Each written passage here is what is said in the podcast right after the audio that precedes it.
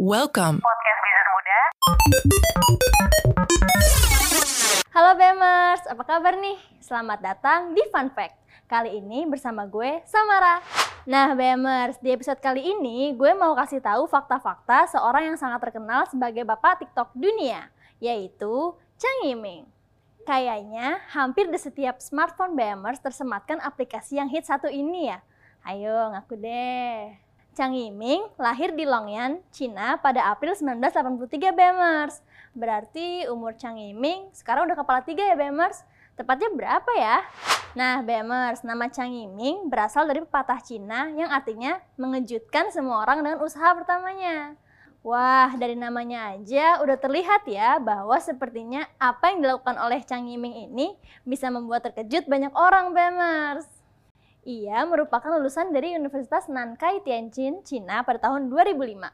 Awal mulanya ia mengambil jurusan mikroelektronika. Namun, seiring berjalannya waktu, ia memutuskan untuk pindah jurusan menjadi software engineering. Perjalanan karirnya setelah lulus kuliah dimulai dengan bekerja di salah satu startup biro perjalanan online bernama Kunsun. Dengan ketekunannya, kemudian di tahun kedua ia bekerja, ia diberi kepercayaan untuk memimpin 40-50 pegawai yang mengerjakan back-end teknologi di perusahaan tersebut. Lalu, di tahun 2008, Chang keluar dari perusahaan Kusun, kemudian bergabung di perusahaan milik Bill Gates, yaitu Microsoft. Namun, karir bekerjanya di Microsoft tak berlangsung lama nih, Bemers. Di tahun 2009, Chang Yiming akhirnya resign.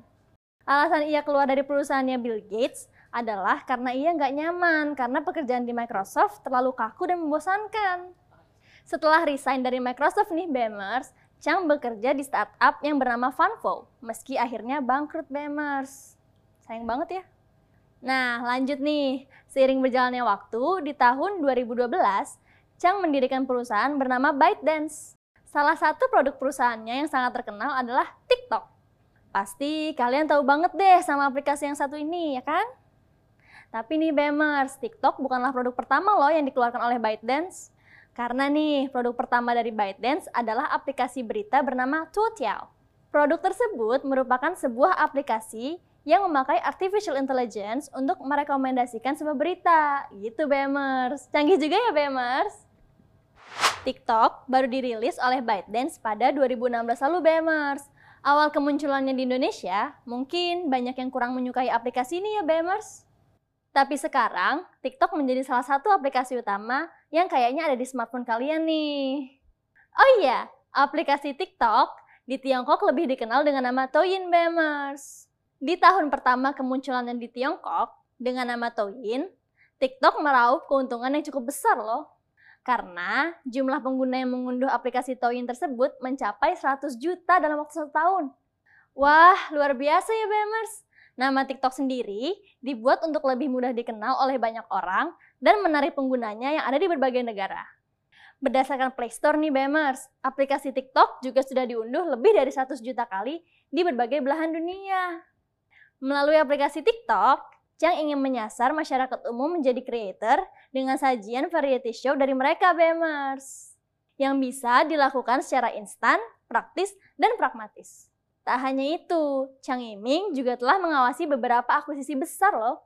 Salah satunya Musical.ly, yang merupakan aplikasi berbagi video yang digabungkan ByteDance dengan TikTok.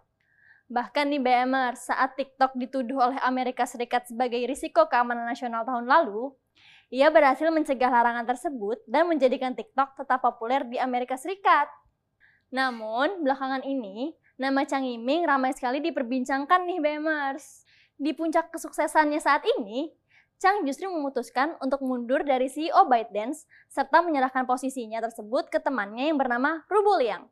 Terima kasih untuk kamu yang kembali lagi mendengarkan podcast Bisnis Muda. Podcast Bisnis Muda direkam menggunakan Anchor. Di Anchor memungkinkan kamu untuk membuat, mengedit, sekaligus mendistribusikan podcast kamu. Seperti podcast Bisnis Muda, nantinya podcast kamu dapat didengarkan dan tersedia di beberapa platform seperti Spotify, Apple Podcast, dan masih banyak lagi. Oh iya, Anchor itu gratis loh. Jadi, buruan download Anchor dan buat podcast kamu sendiri. Keputusan Chang Yiming ini menimbulkan kecurigaan banyak pihak nih Bemers. Apalagi Saat ini ByteDance telah meningkat pesat beberapa tahun terakhir ini. Beredar kabar pula bahwa ByteDance pun dilaporkan ingin melakukan IPO besar-besaran. Berdasarkan Bloomberg, perusahaan ini bernilai 250 miliar US dollar atau setara dengan 3.291 triliun rupiah. Saat ini, Chang Yiming menempati urutan ke-31 orang terkaya di dunia dengan kekayaan senilai 44,5 miliar US dollar atau setara dengan 638,5 triliun rupiah. Nah, itu dia Bemers, fakta-fakta menarik dari seorang Chang Yiming. Kalau kalian jadi Chang Yiming saat perusahaan sedang meningkat pesat, bakal resign atau enggak nih? Sekian dulu fun fact kali ini Bemers. Gue Samara, sampai jumpa di episode fun fact lainnya ya. Bye! Podcast Bisnis Muda. Thank you very much.